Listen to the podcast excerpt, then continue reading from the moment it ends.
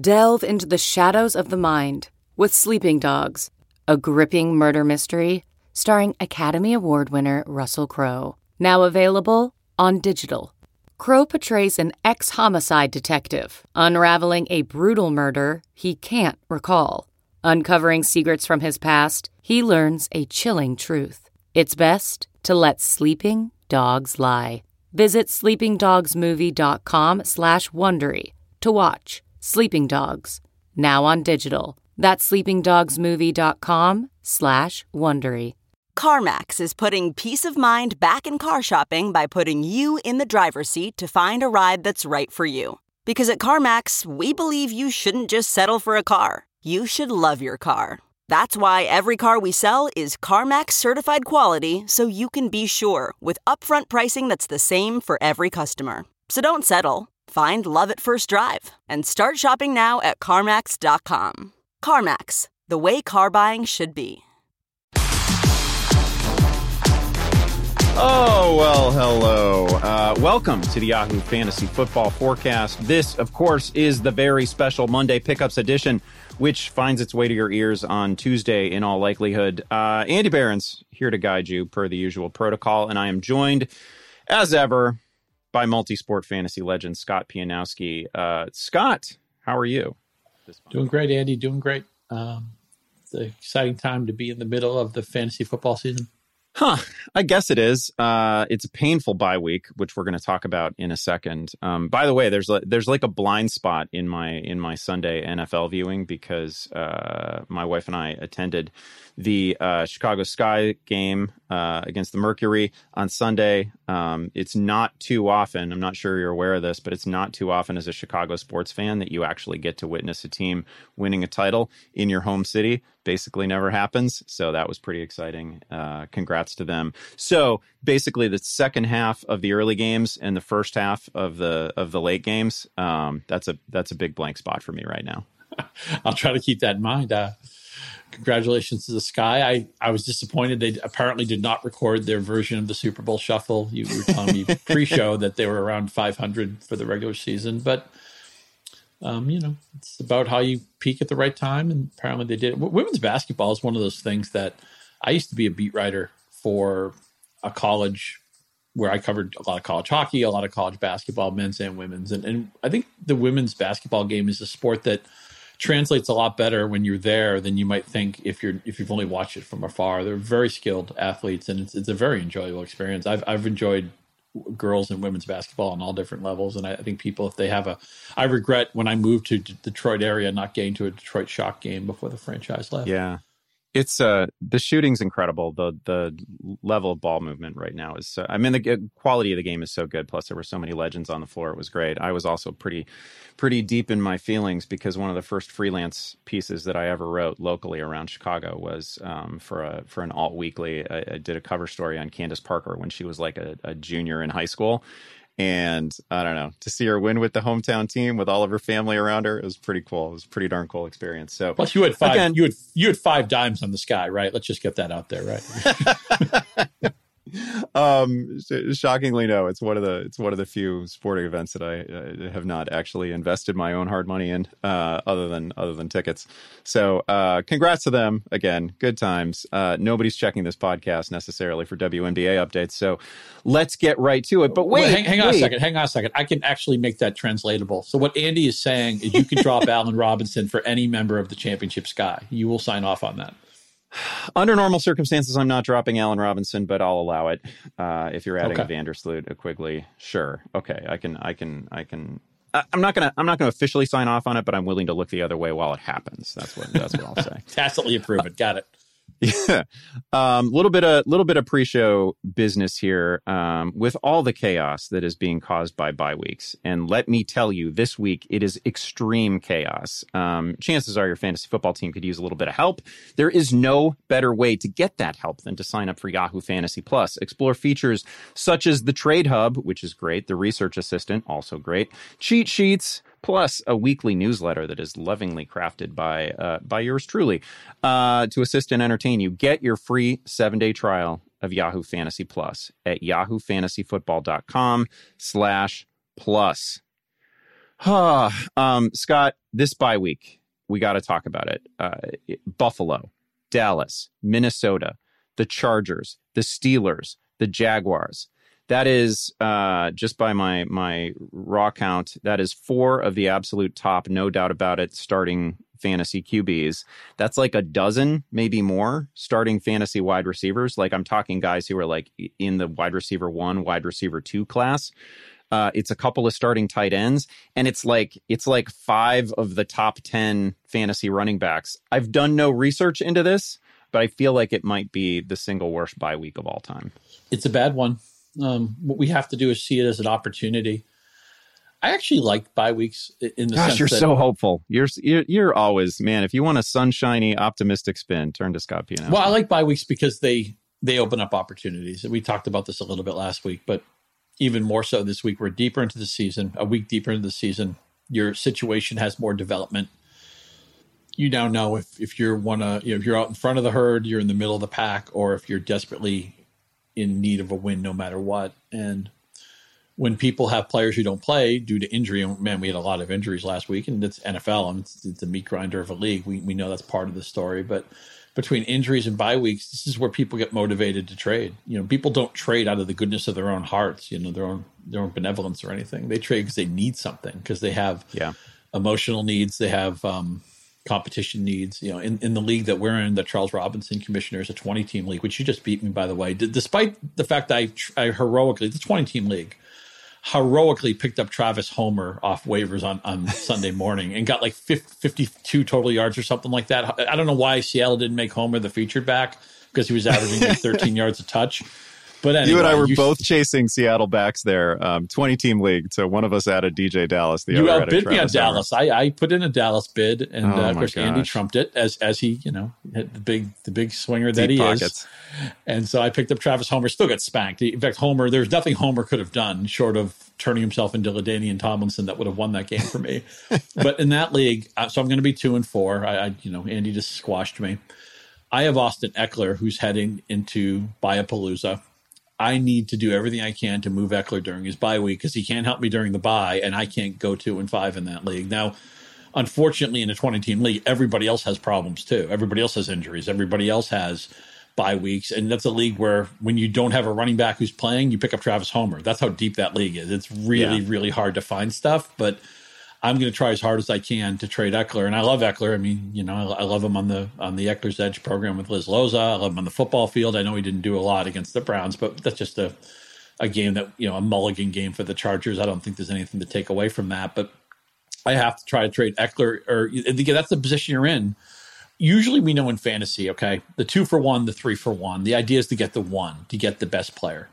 But when you're in a league as deep as Andy and I are, and a lot of you will be in short, you know, more shallow leagues where the waiver wire is always rich with players. You you want to you're two for one, three for ones. You want to get the one.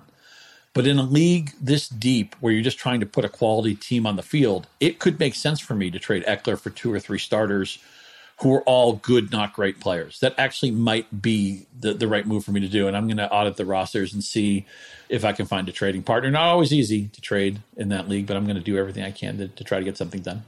Yeah, big part of the difficulty there is that uh, everybody's got weaknesses, and nobody, you know, it's a, a league of that size. Um, I found this when I was trying to pair up an offer with you, right? Like I, I, I think I'm, I, I forget what it was exactly, but like I was trying to give you Aaron Rodgers, and I would take Baker Mayfield back, and there were a couple of other things, but I just don't like. I have one running back, right? I have Nick Chubb, and then I'm just guessing at these DeeJay Dallas types um, in the second running back slot because it's a it's a damn twenty team league, right? Like nobody's got nobody's got three really good running backs um, where they can where they can throw one at you in exchange for Ekeler. So it you know it's just it's just tough. Like y- you being able to backfill running back after you deal Ekeler, even if it's a you know a, a one for three sort of deal, it's just going to be it's really going to be tough to find that trading partner. I can't think of who it is off the top of my head.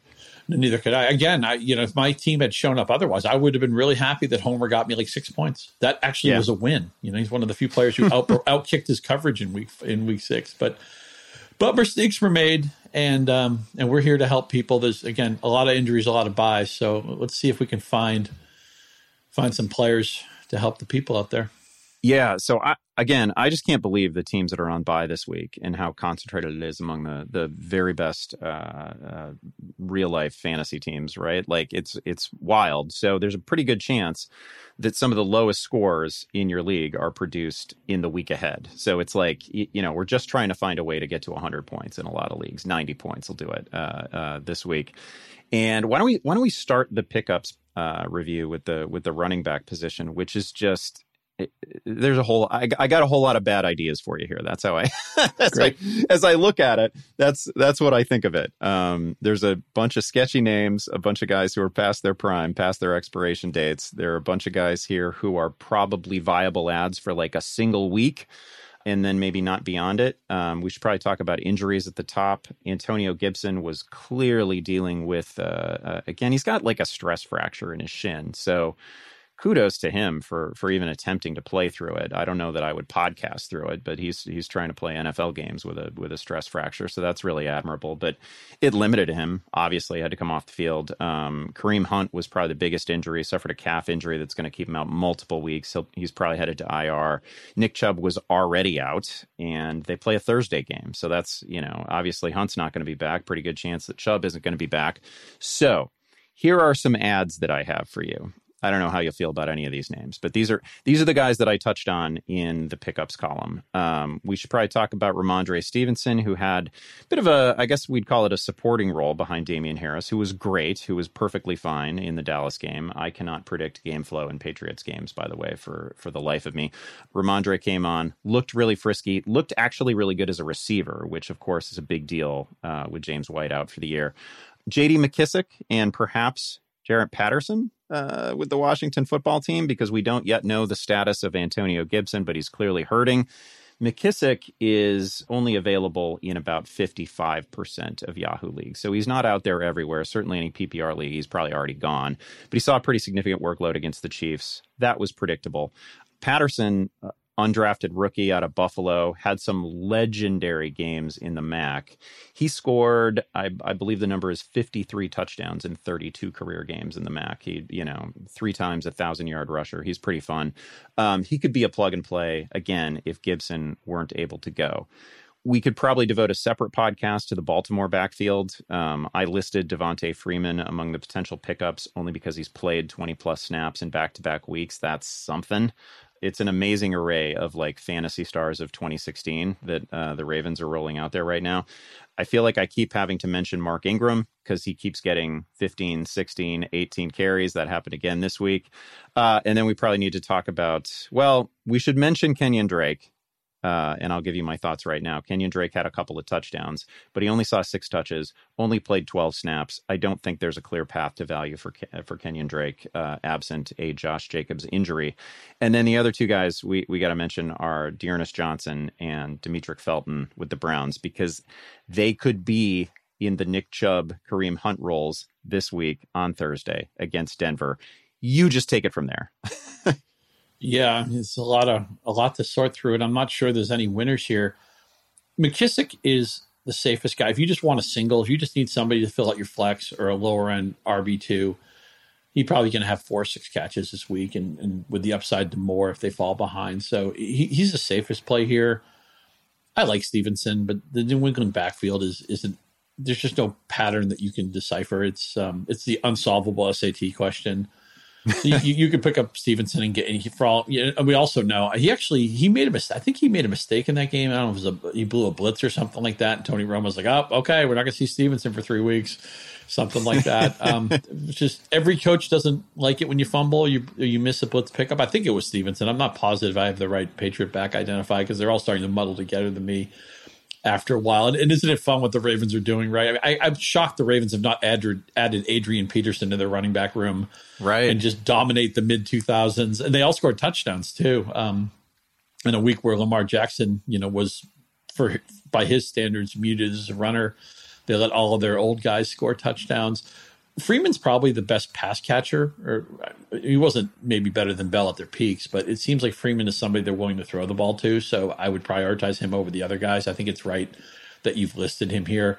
Yeah, my thing with Freeman is that he was on the field when they fell into catch-up mode against uh, against the Colts Indy. a couple weeks ago, right? So that seemed valuable. Not that they throw the ball to the running back position particularly often, but it was meaningful that he was on the field there, and then he kind of repeated that same workload this past week. Sure, yeah. If they get in a two-minute drill situation, hurry up offense, it feels like he fits the offense better, certainly better than Murray, and probably better. I, am not sure how much Le'Veon Bell has left, although he did get in the end zone. I feel like there's a right answer in Cleveland I, am not sure. Felton has played more, but Johnson may be more of a two down grinder who could get play. I'm yep. going to try to do some intel on that because um, I may need D'Ernest Johnson. Again, it's a Thursday game, so they don't have a lot of time to to really um, mess with things. Also, we don't know Baker Mayfield's status. I think he's going to play, but I mean, his shoulder, it, it, he's like a one armed quarterback right now. I mean, his shoulder is just hanging off. It's, um, I, I, give him credit for toughness. I'd take one F, NFL hit and I'd be done pretty much for the rest of my life. But um, these guys are these guys are really really tough. So I, I, think they would like to try to win that game on the ground, which Cleveland likes to do anyway. And uh, did you even mention Michael Carter? Fifty two percent. I guess he, he's a little bit over the threshold. Uh, the Jets are off a, a bye, so he may have been. I, I suspect that fifty two percent probably came down because people had injury problems in Week Six. Maybe yeah. they had to drop Carter. They couldn't have held Carter. And look, I get it. The Jets are you know, we wouldn't mind if they were in this bye week because they just don't have much to give us for fantasy. But Carter, I can tell myself a story where he's likely to get 10 plus touches eh, eh, as a running back. Maybe he could get 15 to, to 17, and that's the currency. Anybody, I eh, that's the reason why I'm not in love with any of the Raven guys. None of them had 10 carries. That offense is always going to be routed through Jackson. They have mouths to feed in the passing game. So I don't know that even if you pick up Freeman, you know, you might get eight carries. You might have to make do with eight carries. At least I'll say this about Michael Carter. I feel very confident he'll get double digit touches in this game. So I like Carter. Again, he's over the 50% threshold. It's cheating a little bit. McKissic is your safest bet if you just want to get on base. No home run potential with McKissic. Uh, and D'Ernest Johnson, I think, is who I will prioritize in Cleveland. And I agree with you. With Kenyon Drake, the touchdowns on the low snaps, there's a obvious starter in front of him.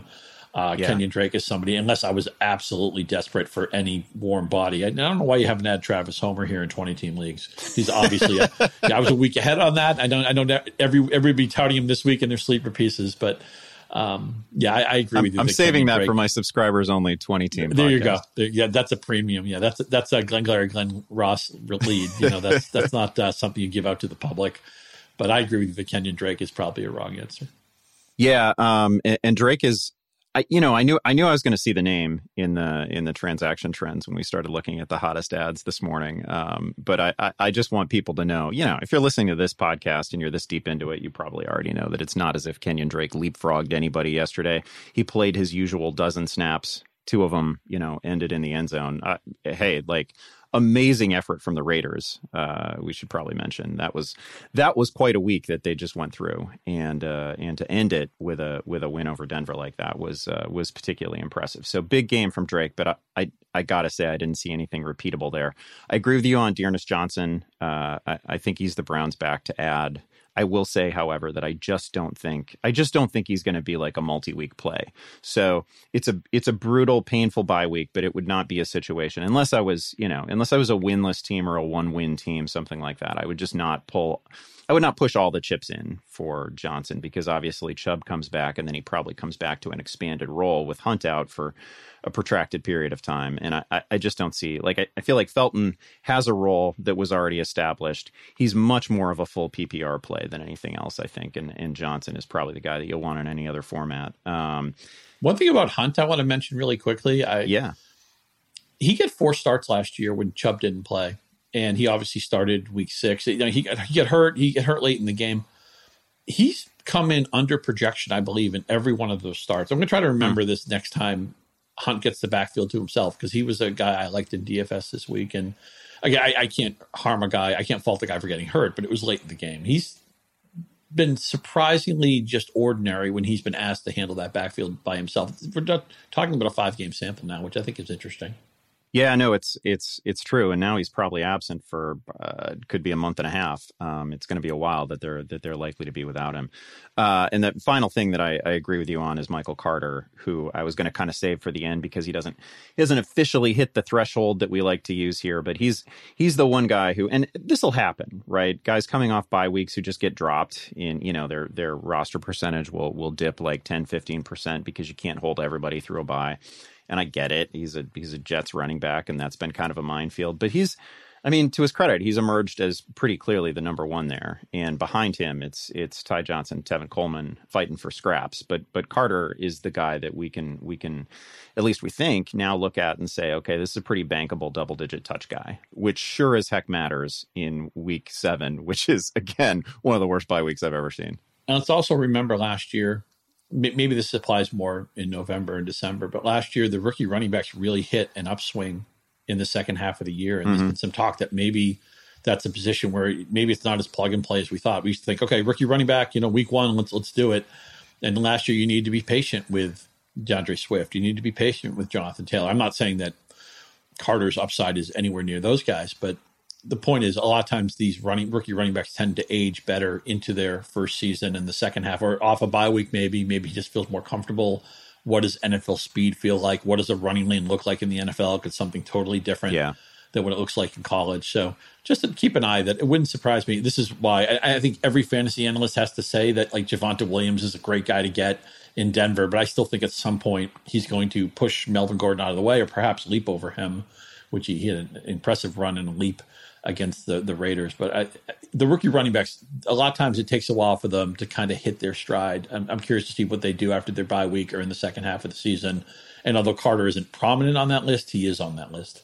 He, uh, it was quite a week for hurdling in the NFL, by the way. Like I, I, I saw the Javonte hurdle, which was like a legit cleared a guy, gained extra yards after the hurdle. But the day started with Mike Gesicki hurdling directly into a defensive player's arms, which I don't think I've ever seen. He just jumped right into his arms like he expected to be caught. It was it was it was incredible.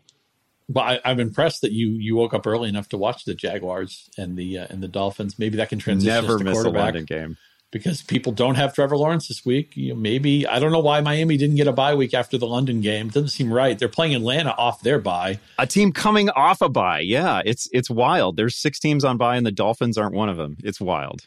Yeah, if you want a Dolphins bye week, by the way, you have to wait till week 14. Remember, 18 week season, so uh, you will not have Mike Gesicki in week 14 hurdling people. but you know, some people don't have Dak Prescott or Justin Herbert, so I, maybe we should dip into this quarterback pool.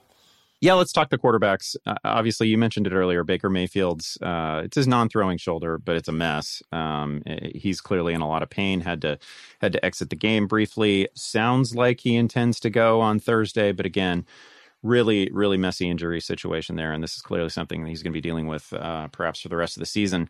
Prescott tweaked his calf, uh, I believe, in the final play of the of the Dallas Patriots game. But he's headed to a bye. He already sounded fairly optimistic about the injury after the game, so I'm not I'm not overly concerned there. We're really we're worried about you know r- replacing him and Josh Allen and Kirk Cousins and Justin Herbert and this crazy collection of quarterbacks who are out this week. Um, so here are the names. Here are the names that I wrote about and it feels like a bit of a list of usual suspects, but let's talk about him anyway. Uh, Jameis Winston, and I'll, I'll just like I know all the issues with Jameis Winston, the YOLO throws and the the low passing volume so far this season. I just want to point out that his next four games are against teams that are that are all among the 12 most generous to the quarterback position. It's like Seattle, Tampa, Atlanta, Tennessee. It is a it is a great streak of games. So I, I do feel like he's somebody that we can use to get through the occasional difficult bye week. The other guys that I mentioned, I don't even feel great about. Carson Wentz, uh, he's coming off a streak of three straight games with two touchdown passes. Teddy Bridgewater had a good fantasy day in an otherwise ugly day for Denver. And maybe you can give me your thoughts on on Tua uh, from the London game. He it wasn't a bad stat line. He sure missed a bunch of throws. Yeah, and the interception he threw, it, it, it seemed like the intended receiver Wild. Was, um, was one of the Jaguars that just underthrew his target by like seven or eight yards, and it wasn't. It was just an intermediate throw. I I don't have a lot of long term faith in Tua. You know, Teddy. To me, I don't think Teddy Bridgewater ever has smash weeks, But if you need like 275 and two, I feel like that's within the range of outcomes for Teddy. He'll run for somewhere between 10 and 20 yards more often than not. We like who he's throwing the ball to, right? mm hmm Courtland Sutton's great. Uh, Tim Patrick we'll talk about again because Tim Patrick is destined to be on this podcast every week of the season. uh, Noah Fant looked really good on Sunday. He's been inconsistent this year, which is what you expect from an Iowa graduate. But um, stop it. Still, still very talented. Very talented. You know. Um, what did they do against Purdue on Saturday? I, I, don't I don't know if they didn't know when the game was or something. I felt like they showed. This is a Purdue game. free podcast. Oh yeah, you're going to show about the Mercury uh, Sky result. You're going to handle the Iowa Purdue game too. Yeah, that's fair. I'm, I'm out on Jameis because uh, he's not a runner, and I think the Saints are. They don't want hair on fire Jameis. They don't want yellow Jameis. They want you know, play within the context of the offense, throw, offense, throw 22 passes, Jameis. That's not what fantasy wants. I would play Bridgewater first. And even though Carson Wentz is like that shaky closer that you can't watch, but he's worth rostering because he gets saves, Carson Wentz will probably give you a you know, quarterback 13 fantasy line this week. You do not want to watch it, but at least T.Y. Hilton's back, right? We like Michael Pittman. Yeah. Jonathan Taylor, you know, can catch the ball. and Nyheim Hines can catch the ball. I wish they would make Mo Alie-Cox a thing. I really think he could be like a top 10 tight end if they would prioritize him. But they just Jack Doyle is, is like the he, he must be like the captain of the team or something because Jack Doyle has to play. but I, I want Mo Alie-Cox to play more. But I'm open to playing Wentz. I think Bridgewater's a proactive play. Uh, Tua, if I was backed in a corner, I, I can't with any good confidence sign off on Winston. I, I just don't trust that the volume will be there for him. Well, I will say that I would go Winston over Tua, which is not exactly a ringing endorsement. But again, Winston is somebody who, to me, has at least some. I can tell myself a story over the next month if you care about matchups, because the matchups are all just absolutely spectacular. To your point, I don't know that they intend to ever throw the ball 35 times. I don't know. I don't know that we'll see that all year. And I, I, I don't know that I really care much about the receiving corps until Michael Thomas comes back either. But that's going to happen soon. So um, Winston is at least somebody that I would probably play over Tua in the short term and it's a perfect it's just a perfect description of Carson Wentz. He's he fits into that that Dwayne Bowe category for me where you just don't want to watch. You don't want to you you don't want to know how the the you know the the stew was made, so to speak. Um you, you just want to you just want the results at the end of the day. You just want a steaming bowl of it when it's all done. Um at some point at some point he will hold the ball and hold the ball and you will just scream out throw it, get rid of it, go run yeah. out of bounds, do something, you know we're in October, right? If Carson Wentz were in a horror movie, he would go into the room where the killer is, you know, or if, if, you, are not supposed to go in the bathroom with the closet, that's where Carson Wentz would go. He would go the worst possible place to go. So again, you can't, don't suffer through the snap to snap. It's just, it's just going to cause your heart rate to go up and nobody needs that. Hey, let's all run to that creepy outbuilding with no lighting. Um. Exactly. That's Carson Wentz. yeah. Carson Wentz is your guy, leading the way. Um, before we before we get away from the quarterbacks, let's uh let, let's talk about a good one. Let's let's leave a better taste in our mouths than okay. this. Um, talk to me about uh talk to me about your rest of season expectations for for Joe Burrow. I talked about him on Fantasy Football Live this Sunday, and I just I just find his season really interesting because we we thought that the reason we were going to I'm I'm I'm saying we here perhaps you didn't think this I did. I came into the season thinking well Joe Burrow's a can't miss because we know based on what they did last year that they're going to play fast they're going to run a lot of plays it's going to be 40 attempts per game and none of that has happened. Absolutely none of that has happened. They are they are near the bottom of the league in plays per game Burrow himself doesn't yet have a 40 attempt week. He's he's maxed out at 38 and for the most part it's, you know, 20 something, it's 30 and he's been great, right? He's he's been terrific. It's multiple touchdown passes in every game to this point. He has thrown a bunch of pit. There's like one throw each week that is just absolutely into the arms of a defender and, and you're like, wow, how did that happen with this guy? But the rest of it is really clean and uh, he's he's just been a really bankable fantasy commodity, but not for any of the reasons that I had expected. Um, so I'm I'm just looking for your impressions. Like, where would you? I don't know. Is he a top twelve quarterback the rest of the way? Is he top fourteen? What what range does he fall in for you? Yeah, top twelve sounds right. And when I say top twelve, he's probably QB eleven, QB twelve, but mm-hmm. somebody who's inside that weekly start line.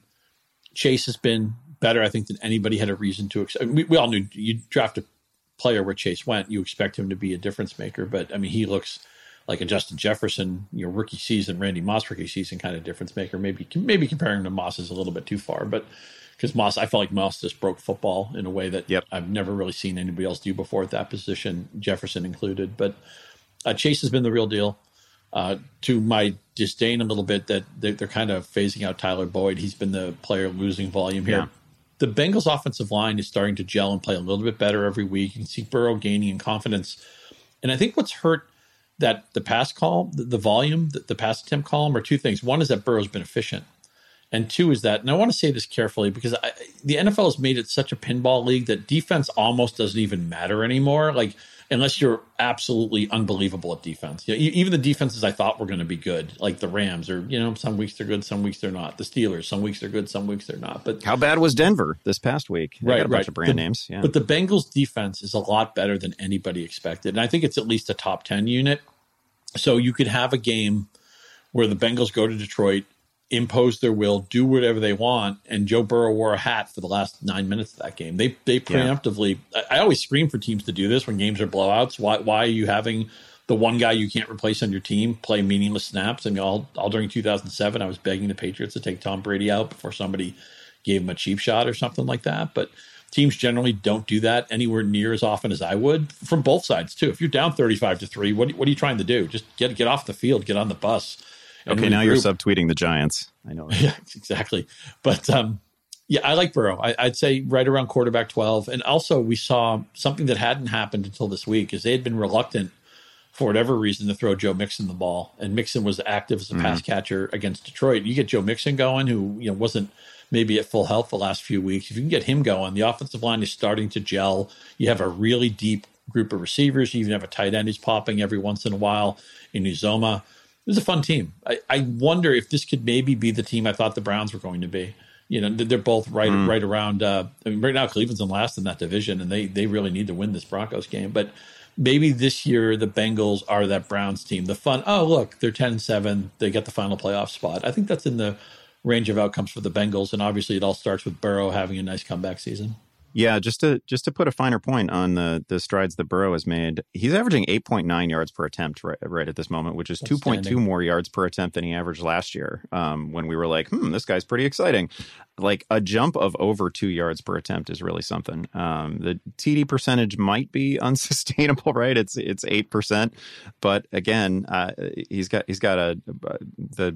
I mean, Ja'Marr Chase looks like a superstar. I don't I don't have another word for it. He looks he looks like he's going to be absolutely fantastic, um, and he's completing over seventy percent of his throws. So just a hyper efficient season, which is exactly what we didn't necessarily expect from Joe Burrow, or that's not the reason that we thought he was going to be an interesting fantasy asset. Um, but he's just he's just absolutely been terrific. I, I, think it's a good it's a good way to phrase it that uh, that Cincinnati is perhaps the team that we thought uh, that we thought Cleveland might be sitting here at four and two. Nope, I'll sign off on all that. All right, let's talk. Let's talk some receivers because this is this is kind of messy as well. Uh, Kadarius Toney, another guy who looks like a star, re-injured his ankle. That's going to be a concern. Um, T.Y. Hilton came back from IR, a, a, pretty significant injury, came back from IR, tweaked his quad, although he made it sound after the game that it wasn't going to be a particularly serious issue. So I'm not terrified about that just yet. I took the bold step this week of actually leading the pickups column with Tim Patrick because I don't want to have to write about him again, and I, I don't have new things to say about him. He's just he's just really good. He's super productive. I feel like all you people out there, um, you say that you want consistent players, and then when one falls into your lap, you you don't add him anywhere. Tim Patrick is still sitting out there, 65% available in Yahoo leagues. He has at least 80 receiving yards or a touchdown in 5 of 6 games this year. He's been fine week in and week out. He's giving you double digit fantasy points. I know that he doesn't have some supernova week. I know that he's not a Cardinals receiver or something like that and there's there's perhaps not absolute blow up potential here but he's giving you double digit fantasy points absolutely every week. Please go at him. I don't want to have to keep talking about him. Uh, other guys that I that I threw in here, uh, Darnell Mooney still not fifty percent rostered, which is a little surprising to me. I did toss in AJ Green and Christian Kirk because they are just under fifty percent rostered. I don't think people need I don't think people need uh, a deep explanation as to why Arizona receivers are are worth rostering in fantasy. Right when they when they pop, they can really pop, um, and there's a lot of touchdowns available there. Uh, I, I, think T.Y. Hilton is is certainly a fine add at this point. That's pretty frisky offense. And then I tossed in a couple of couple of usual suspects that we hit last week in Marquez Callaway and and Rashod Bateman. We've been talking up a little bit lately, although you have a fire take about Rashod Bateman that we can get to a little bit later. I also felt, and and this may go into the Kenyon Drake. Well, maybe it's too much of an insult to say it's the Kenyon Drake category, but I feel like we have to talk about Donovan Peoples Jones, who was like the flavor of the week for Cleveland this week. Um, it was Njoku last week. It's always somebody. I'm not particularly excited about Peoples Jones, but I know he's going to get added in tens of thousands of leagues. It wasn't a huge target total one of the touchdowns was was just a, a, bomb, a hail mary. It was thrown into a crowd, right? Um, so I, I, don't know. People are going to be excited about him in the same way that they were excited about Njoku.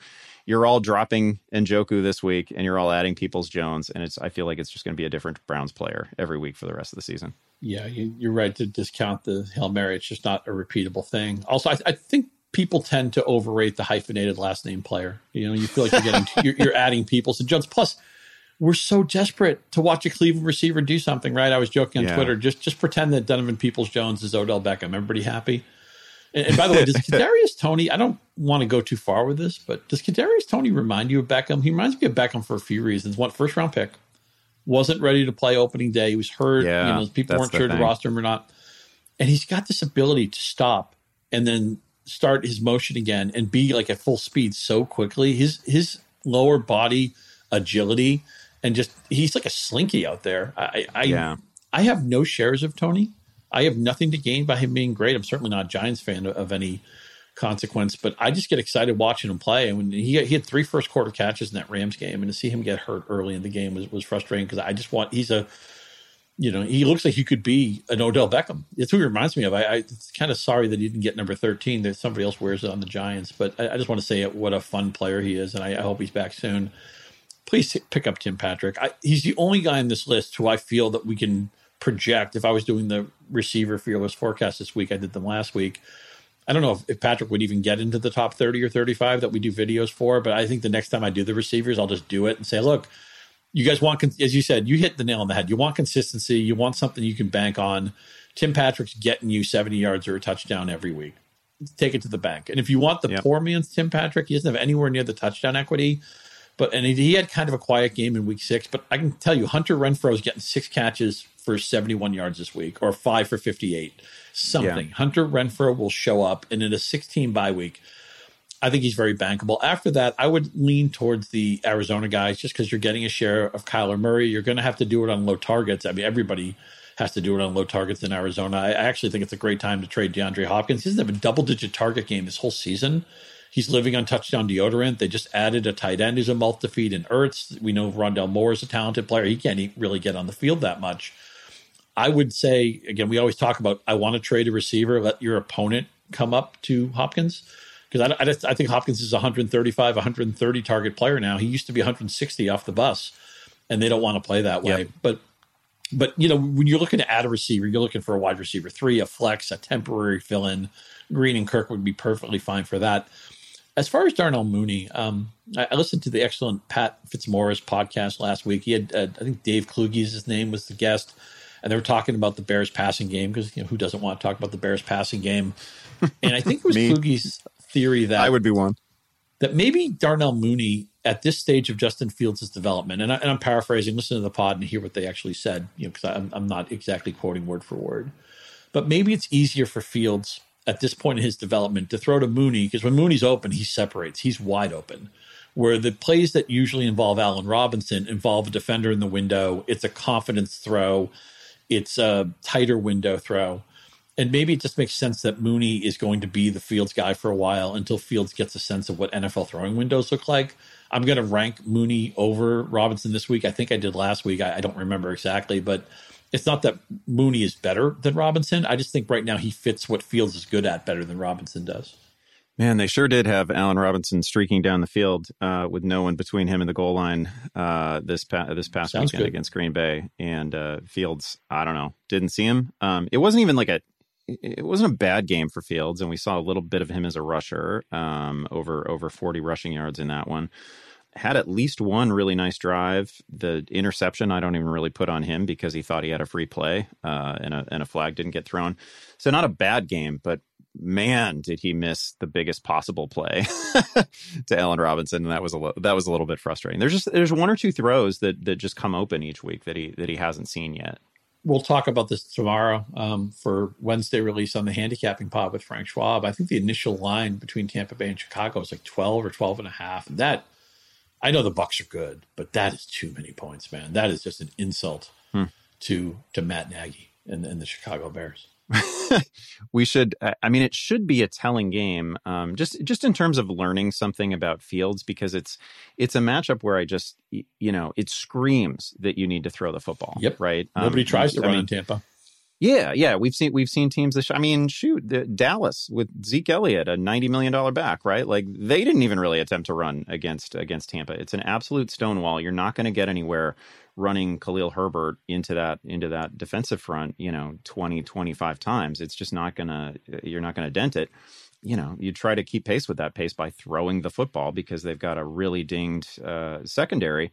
Um, it is the obvious path uh, against them. So we'll see if the Bears actually do it. Like I'm, I'm waiting for it. I thought we might, and we got a little bit more against Green Bay, but I was thinking we might really get a, a, game plan that tilted toward the pass, and we have to get one against Tampa. So I'm just anxious to see what it looks like should Justin Fields ever actually throw the football 40 times.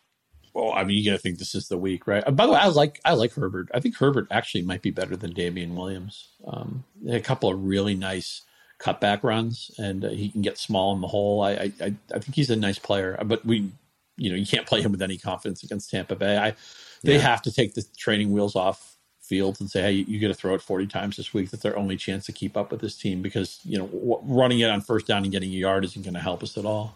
Yep, absolutely agree. Um, let's hit the let's hit the tight ends before we go. The only guys that I even wrote about, and to your point, man, these guys with the hyphenated names, I love them. Uh, Ricky Seals Jones still not quite at 50% rostered. Uh, it was super easy to see that game coming. In fact, Washington was a huge disappointment fantasy wise, but but Seals Jones still found the end zone, still had a good game, still saw half dozen targets. That was totally predictable. And for however long Logan Thomas is out, uh, he's going to be a, perfectly fine play. I think a top 12 fantasy option. And then I did write about Mo Alie-Cox because, I mean, uh, tight end is the one position where I feel like you can actually kind of chase touchdowns uh, because outside those those top six or eight, um, we're just looking for somebody who's going to get who's going to get targeted when they when a, a, team gets near the goal line. Not a lot of targets, but he has found the end zone in uh, uh, three times in his last three games, so that's something. Uh, and he's just he's one of those guys where like I'm rooting for him to fall into a different situation. And you mentioned it with Jack Doyle. Like I don't know, I don't know who. this is we're on to multiple like coaches and coaching staffs that Jack Doyle has pictures on apparently because Jack Doyle is Jack Doyle seeing a bunch of snaps over Mo Alie-Cox is kind of wild. Yeah, it's like the stadium's named after him, there's a statue of Jack Doyle out in front. You know, I, I, don't, I don't know, I don't understand it, but I like both of these guys. Uh, Seals Jones obviously first because he has a, a higher target for off the bus. He's going to get five, yeah. six, seven looks. Where with Alie-Cox, he, he, might have to make do with three or four. But man, this, this, I, I, realize you could say this about any tight end, but Alie-Cox really he fills up the uniform really well. When he makes a play, he looks like a runaway freight train. I I would have no problem adding him if you're really desperate. And again, the six teams on bye, a lot, a lot of these teams have good tight ends. I do have to mention that CJ Uzomah has scored touchdowns in two of the last yeah. three weeks. There have been injuries that played into that. He was very active in the Thursday game when Cincinnati did not have its full complement of receivers. You're, you're probably going to get two, three, maybe four targets from Uzomah. So I'm, I'm not saying there's any blow up potential here. But does he have maybe a 30% chance to score a touchdown, 25% chance? I mean, that's what we're grasping at a tight end, right? Anybody who is better than that is already rostered in your league because this league just, we don't have enough tight ends to support it right now. So uh, also, just make sure every every once in a while he's probably well over 50% but i keep seeing ty conklin dropped here and there in leagues and hmm. I, I, think he's a good player. He had a nice splashy long reception at the end of that minnesota carolina game. I, I think he may be 60 65 70% but i whatever well he's was, about to get mass dropped right? Because minnesota's going into oh, their to bye, the bye week. okay, and, it's a, so, and it's a brutal bye week. So nobody's so nobody's what you do what conklin you do is this okay? Oh here's another point we didn't mention. Should be obvious but i'll, I'll put a specific word on it with six teams being on bye. Your opponents are going to drop players they don't want to drop. You should always be auditing the drops anyway. But there's if there's ever been a time all season where your opponent is going to drop a player they shouldn't be dropping because they are desperate and they need to and it, it may be something silly like a defense. Yep. You know, um, some people dropped the Arizona defense before last week. I got to pick them up in advance of the Houston game this week. Stuff like that. Look ahead on defense, but audit all the drops this week because I guarantee you're going to see some players like, oh my god, that guy was dropped.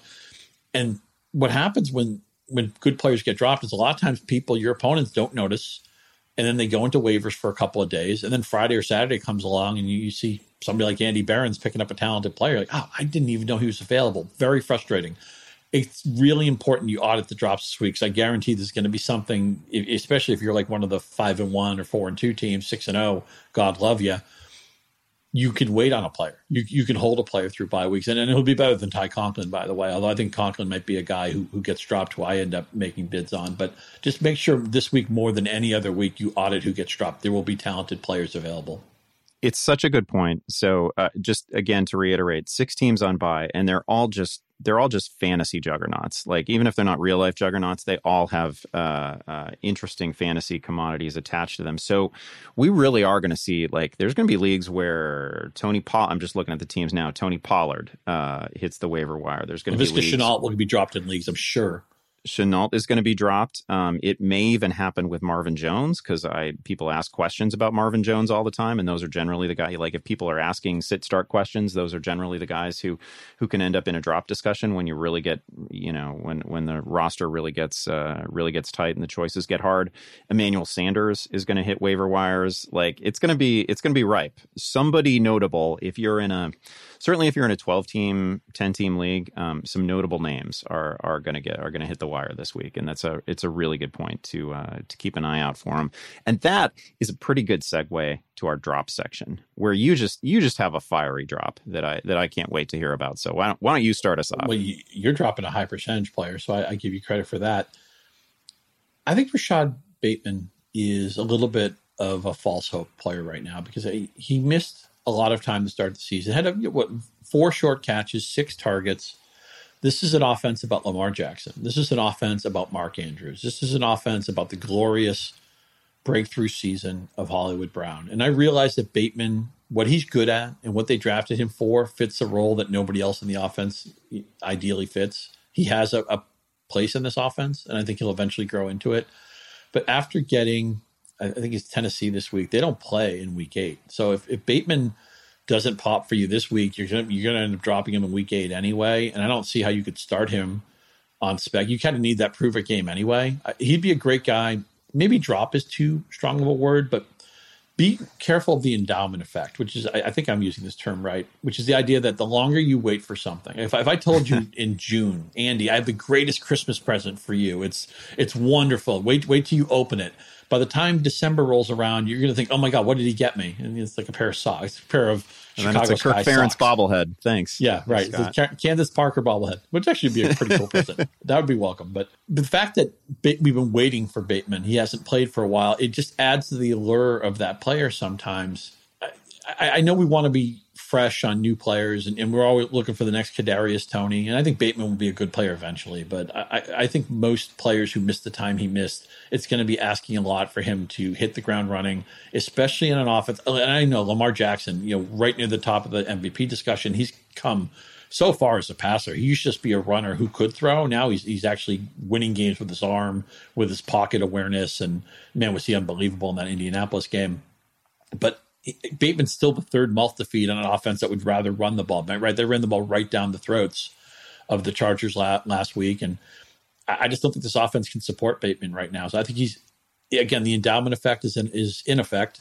He's a little bit over rostered, and I think he's going to be dropped in mass after he has like three catches this week. So I, I would have no problem sweetening a trade with him or just dropping him for somebody I needed to start immediately a couple things I'll say in Bateman's defense. Number one, they man, they threw him right into the fire. Um, forty-five snaps, right? And they and they, I suppose they needed. I mean, he's coming off groin surgery too, so if ever there was like a an injury where you would think, "Wow, let's ease him in, let's give him 20 snaps and, and, see how this goes." But no, they didn't. They didn't do that at all, and they didn't. Perhaps they didn't have the luxury to do it. Uh, Sammy Watkins out, right? Um, he, I do think that he fills a role in a receiving corps that was not previously filled. Perhaps um, he's for sure a, a, a terrific route runner. Um, he's not. He doesn't have great size, but he but he plays pretty big really good like leverage sort of re- reminds me in some ways um, this is a fraught comparison but reminds me a little bit of like Allen Robinson right? Like he can he can have a guy on his shoulder and still be open.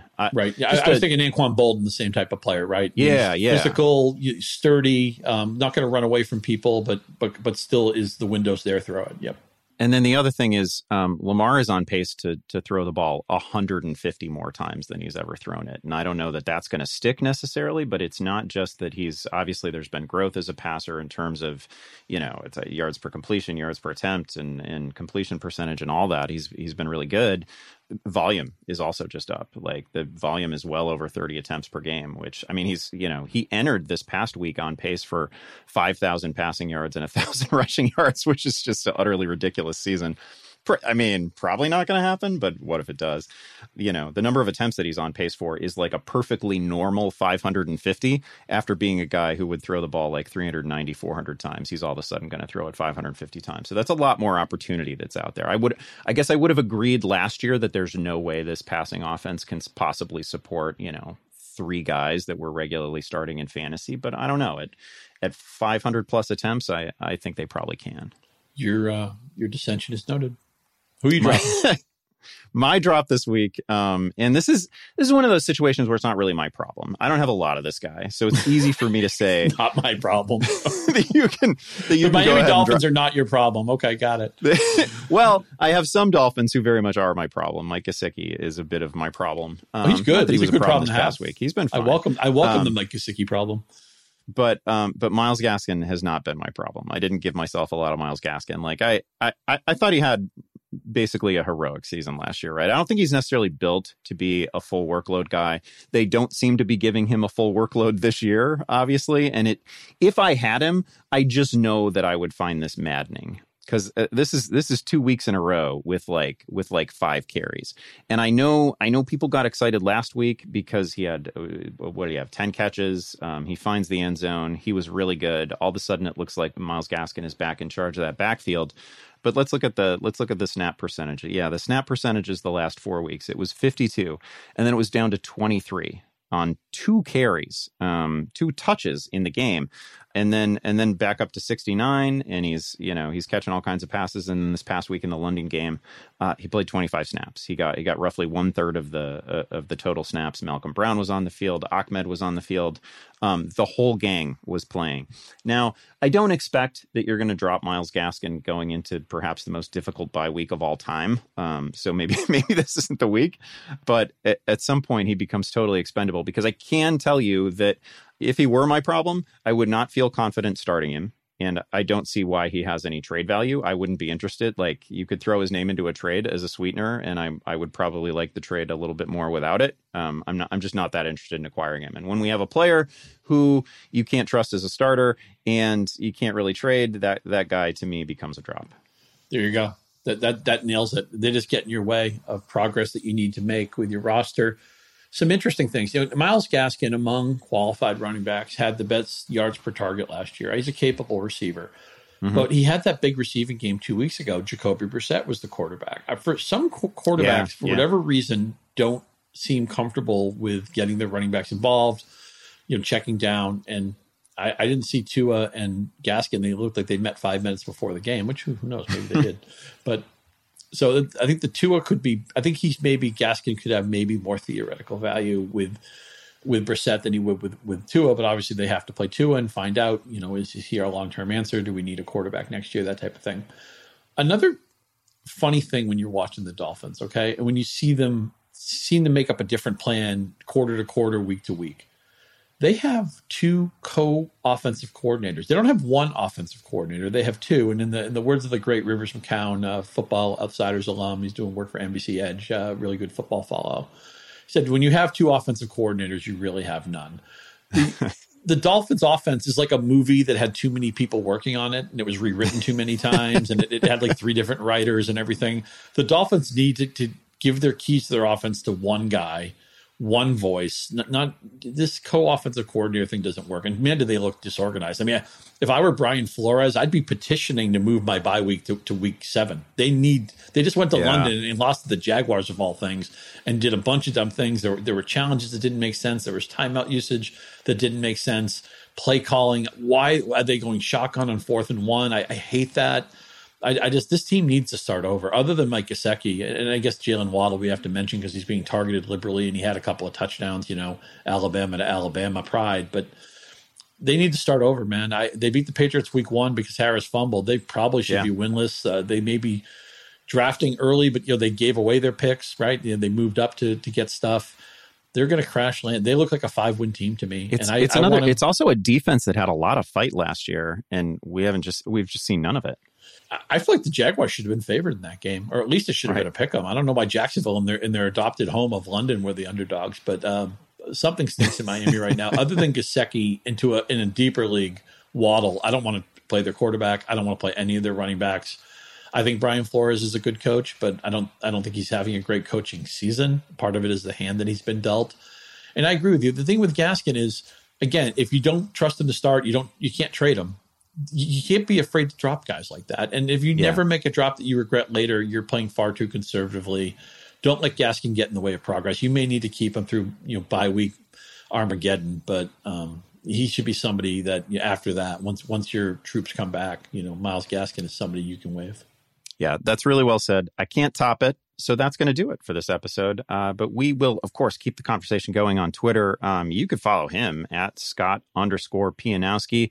Uh, if you're so inclined, you can follow me at Andy Behrens for fantasy news and analysis from the entire team. Please make sure that you're also following at Yahoo Fantasy. Uh, if you haven't checked it out yet, Frank Schwab and Charles Robinson are going to tell you why the Cardinals and Cowboys are for real in the latest episode of You Pod to Win the Game should search for that on Apple Podcasts or Spotify. Scott will be back tomorrow with Frank Schwab. Frank Frank has just like weaseled his way into everything, hasn't he? He's just on every. Nobody does a pod. This is literally the only Yahoo podcast that doesn't contain. No, he's Frank like Schwab. the baseball starter. He starts and then on his off day he comes in relief. You know. yes, absolutely. Um, so Schwab will be back. Um, you'll hear him again um, for the usual betting preview of Week Seven in the NFL right here on the Fantasy Forecast. But until then, we are out.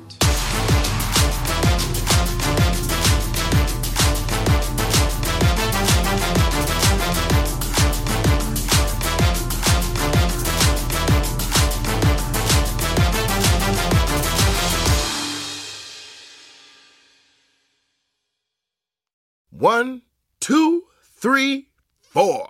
Those are numbers, but you already knew that. If you want to know what number you're going to pay each month for your car, use Kelley Blue Book My Wallet on Auto Trader. They're really good at numbers. Auto Trader.